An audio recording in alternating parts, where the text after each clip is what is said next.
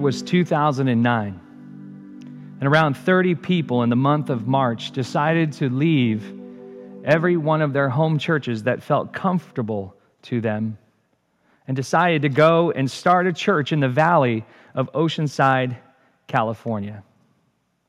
By September 13th, when we launched our very first service, news of the worst flu season was happening. And it was partly happening in every news cycle across the globe. People were worried about eating bacon or petting pigs in the zoo, and so they began to shut down some of the favorite, my favorite places in all of San Diego, the Wild Animal Park and the San Diego Zoo. Hospitals were beginning to shut down, and family and caregivers were the only ones allowed inside for fear of this flu traveling rapidly throughout the hospital. And this wasn't just happening in Oceanside, it was happening across the world. On October 20th, my nine month old son got a temperature of 103. And my wife and I battled through the night trying to lower his temperature and to try to prevent him from getting any type of seizures. So finally, on Wednesday, October 21st, in the middle of the morning, we decided we needed to take him to the emergency room in Oceanside. My wife was exhausted, and she asked me, could I just simply take him and she would catch up with me later? And so I said, sure. Well, while we were there, we discovered that there were some spots on his lungs, and they first thought it might be pneumonia. So they decided that they were going to transfer us to Children's Hospital in San Diego. And they put us in an isolated room and they tested him. And we discovered that he had contracted the H1N1 flu, also known as the swine flu. We were devastated. We felt isolated because my wife and I could only visit our son, and my two girls had to stay at home because they were not even allowed in the hospital. So every night we would just have to Skype with them and their little brother so that they can just say goodnight and kiss him and we could pray as we rounded up the evening. We thought this was the worst news that we could ever experience, and we were wrong. A few days into our stay at Children's Hospital, now with the H1N1 flu, they did some more tests on those spots that they thought was pneumonia. And my wife and I were already battling feelings of isolation from our family, from our friends, and from our church, who we had just had to leave them behind five weeks earlier. We then got the worst news we could ever hear. As we were sitting in that isolated room, a team of people came through the front door of our room, and I turned to my wife and I remember jokingly saying, This looks like it's going to be expensive. And as the doctor came in, and as what we would find out later, an oncologist came in, and a nurse came in, and a patient representative came in. And they told us that not only did our son have the H1N1 flu, but he was also being diagnosed with a stage four malignant rhabdoid tumor, also known as MRT. Some of the million questions that ran through my head is stage four survivable? How does a nine month year old baby get cancer? Am I going to get H1N1 from him? Do I have to stay clear of him? What did I do wrong? Was I not faithful enough to God? Aren't pastors supposed to get a free pass to anything bad? How are you, God, going to get me out of this mess? How am I supposed to lead a church when all I feel is out of control and in pain? Will this church even last without me? How are you going to work this out, God? How am I supposed to work in this? How am I supposed to figure out whether we're going to weather through this financially? How can I be a parent of two girls who aren't even with me? Why do I feel so useless being trapped in this hospital? I had more questions than I had answers, but I also had more hope than good news. I was in a place that was so foreign to me, feeling isolated. I felt that I was in a dangerous place, in a hospital hallways that were empty because of the H1N1 flu. But that's where I learned what an unstoppable community was all about. I want to define what an unstoppable community is for you. I'm defining it as a place where only God can create and mold people into who He wants them to be, despite their circumstances and who they are, and He places them together with other people living out a similar journey. During that time, I discovered a few building blocks to help create what is now what we're going to talk about today an unstoppable community. No matter what situation or what season you might be in or where God puts you in, there will be an unstoppable community that God wants to place you in. Maybe you're in one this morning. The first building block to having an unstoppable community is this that we need to build a foundation that is real. I want to share you a story of how God challenged me to be real. You see, just when I thought that God was ripping me away from everything that I thought God wanted me to do in the community that we were planting in, God was also drawing me into the one He needed me to be in first. You see, in the first month of our stay at Children's Hospital, our son was in the ICU now, not only battling the H1N1, but also his cancer. And my wife and I would trade nights staying. One would stay in Ronald McDonald House, and the other one would begin to just stay in the room with him so that we could stay and answer any questions the doctors had for us. Well, two weeks into the hospital stay, God had an unstoppable community opportunity for us. As I was walking to my son's ICU room, I remember hearing distinct crying and just complete pouring out of just heartbrokenness.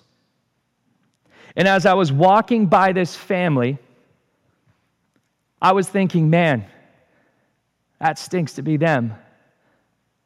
And that right then and there is where I discovered God challenged me that He wanted me to be real with a stranger. You see, I was going to the ICU room where my son had a stage four cancer. But he also said, You need to go back to them and you need to ask them how you can pray for them. And I remember having this internal dialogue in my mind saying, God, what do you mean go back and talk to them? I'm the one who is hurting. And slowly and surely, God won. You see, when I passed up that family, I noticed that the father had the same color wristband on his wrist as mine. And what that meant was is that he had a child in the ICU room like I did. When I turned and I asked for his name, his name was Eliseo. And I found out that his son, Javier, had cancer. And for the next few weeks, God built an unstoppable community in a place where no one else was allowed to be in, God placed myself and Eliseo in a place where I encouraged him to read, and we read God's word together. But we were also just a couple of grieving dads weeping for their sons. We would spend nights reading the Bible. We would spend nights praying, and we would spend nights crying together. We were about as real as we could be from one dad to another. One month later, as I was sitting in my room speaking with the hospital chaplain, a nurse comes into my room and says, You need to go see Eliseo. He's asking for you. And naturally, I turned to the chaplain saying, I think he needs you to go. And the nurse said, No, Eliseo wants you. You see, Eliseo's son, Javier, had just coded and he passed away my community of grieving fathers was now solidified. And as I was stepping into this room, and all I can hear him doing is calling out his son's name, Javier. Javier. And all I can hear him doing is calling out to his heavenly father. Why? No, Javier. I called out as well. God, why am I here? What can I even say to this man who just lost his son? What can I do? Little did I realize that God was preparing me that six months from then, I would be doing the same over my own son. There's a passage of scripture in Romans chapter 12, verses 3 to 8, where Paul, who is writing to the Christians or the Christ followers in Rome, and he uses a very unique term in the beginning of this passage that I want to share with you. And what I want to do is I want to work through it because he says something so that just so stood out to me where I felt like this is where real needs to start. And it says this in Romans chapter 12, verse 3, and it says, For by the grace given me, I say to every one of you, do not think of yourselves more highly than you ought, but rather think of yourselves with sober judgment in accordance with the faith that God has distributed to each of you, for just as each of us has one body with many members, and these, me- these members do not all have the same function. So in Christ, though many form one body, and each member belongs to all the others, we have different gifts according to the grace given to each of us. If your gift is prophesying, then prophesy in accordance with your faith. If it is serving, then serve. If it is teaching, then teach. If it is to encourage, then give encouragement. If it is giving, then give generously. If it is to lead, do it gent- diligently. If it is to show mercy, then do it cheerfully. then Paul also was writing to the church at Galatia, and he tells them, Carry each other's burdens, and in this way you will fulfill the law of Christ. You see, as I began to read over these passages, the very first thing that I thought God wanted me to do was to start His church. And so I was thinking, I need to be the hands and the feet of Jesus in starting this church. But God wanted me in this season, the H1N1 season, the swine flu season, He wanted me to be the ears and the tears of the brokenhearted in a hospital that was 35 miles away from everything that I held precious. You see, God's unstoppable community brought me to a place where only the broken could go. I was in an ICU room of a grieving father only to prepare me for the loss of my own. Paul recognizes this unstoppable community that he is placed in. You see, in the beginning of that passage in Romans chapter 12, he says that it is by the grace given to him first. You see, this was a man that was a persecutor of Christ followers.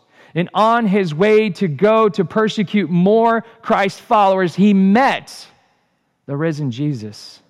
And God changed his life. God rescued Paul and now became the greatest advocate for Christ's followers.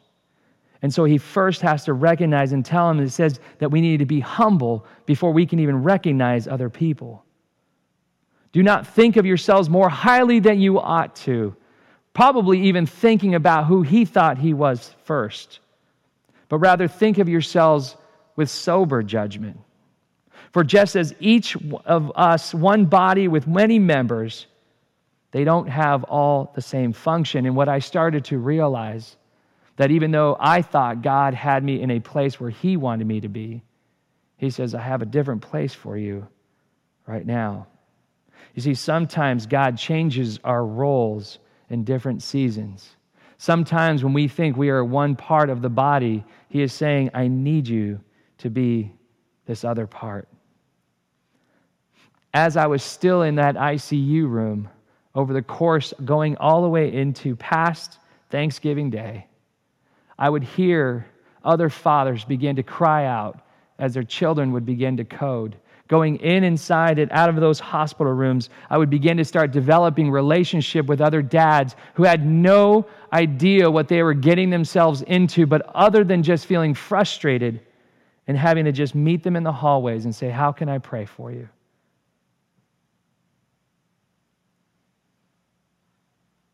God would also teach us that as we were going through the hallways of these empty hallways, they would allow our son to go in this wagon, and what we would do is we begin to play worship music, going down from the first floor to the second floor to the third floor. And what we would do is just simply call out and sing. And my son, even though he was still just a baby, he would be able to just hum some of the words that he began to start learning as a baby. You see, 10 years living out some of those parts. It continues in verse 5 and it says, So in Christ, we that we form one body, each member belongs to all the others. We have different kinds of gifts, and according to the grace given to each one of us. You see, God was showing me that even in spite of my pain, that I was able to go and still be a pastor to other people in some of these gifts, it was for prophesying. So he says, if your gift is prophesying, then prophesy in accordance to your faith. If it is serving, then serve. If it is teaching, then teach. If it is to encourage, then give encouragement. And if it's giving, then give generously. If it is to lead, then do so diligently. And if it is to show mercy, do it cheerfully. And what I found slowly is that God had me in various seasons over the next six months. God was showing me that each one of those times, God had a role for me to play in that hospital. You see, that no matter what was happening in that season, whether it's H1N1 flu or swine flu, or even with what we're experiencing today with the COVID 19, the coronavirus, God is showing us, his followers, that we can still have an unstoppable community. And I want to read this definition to you one more time. It is a place where only God can create and mold people into who he wants them to be, despite their circumstances and of who they are. And he places them together with other people living out a similar journey. You see, the first building block was to build a foundation that is real. The second building block that we're going to learn today is that we also need to have to frame our, your life with the right pieces. What do I mean by that?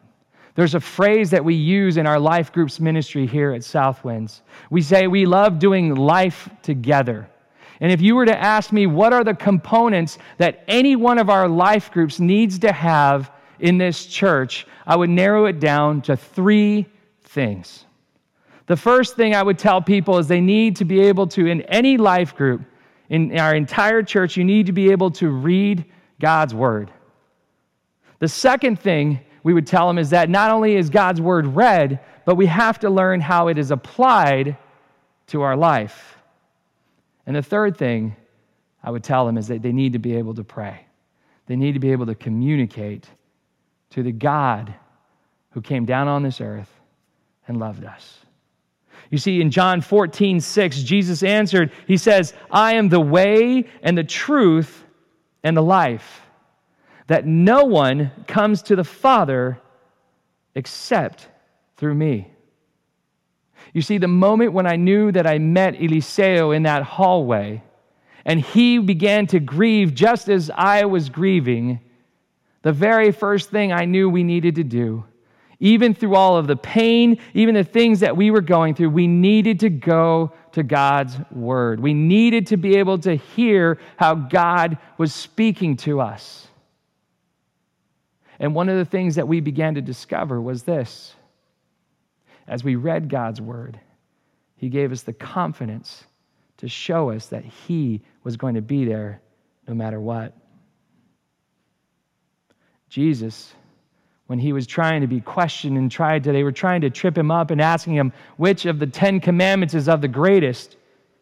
I love his response in Matthew chapter 22, verses 37 through 39. He tells them this Love the Lord your God with all of your heart and with all your soul and with all of your mind. This is the first and greatest commandment. And then he tells them this. And the second is love your neighbor as yourself. You see, the very first thing that God is challenging each one of us to do is to establish this most amazing relationship with Him. Why? It's because He wants to get to know us intimately. And even though I felt like everything was being taken away, and even though I would, be, I would just struggle to even read His word, fighting through the tears, God would remind me that He was going to be there. And even though I was up against anything that was I could not was even capable of healing, I was not a doctor, I was not an oncologist, I was not even capable of healing him. But God would remind me to love him. But he would also remind me that I needed to love the people around me that he placed me in. Why does God create unstoppable community? He creates unstoppable community because Jesus overcame death to show us that He is the way, the truth, and the life. That He is the giver of life, and He also knows when it's our time to be with Him. You see, we have to build a foundation that is real with other people. So when we're struggling, we need to share with who we are. We need to frame our life around the right pieces, which is God's Word and we need to learn how to be able to apply it and to be able to just simply talk to God and say, God, I struggle with what I read in this Bible, but I know it's your living word. And the last thing we need to do in building an unstoppable community is we need to finish the work together. Hebrews chapter 10, verse 24 and 25 says this and let us consider how we may spur one another on towards love and good deeds, not giving up meeting together as some are in the habit of doing, but encourage one another, and all the more as you see the day approaching. You see, God is not surprised by whatever season we are in. You see, if you are broken, you need to begin to start sharing with others. You see, one of the tendencies, one of the things that I wanted to do was as soon as we got the news, is I just wanted to isolate myself. I heard a good phrase, and it says this if the enemy can isolate us, he can also influence us. And what I began to learn over the course of this last 10 year journey in the loss of our son is this that we cannot isolate, that we must share the story of how God has been working in our lives with Him and also without Him. You see, if you're finding yourself uh, isolated in a community, God has a way right now during this COVID 19 season that maybe if you're, you can get onto a Zoom, we will give you a Zoom account just so that you can connect with other people. Maybe when you're going home and before you go inside your house, that you maybe say hi to your neighbor from 6, 10, 20, 30 feet away because people are still yearning to have community. Take your dog out for a walk.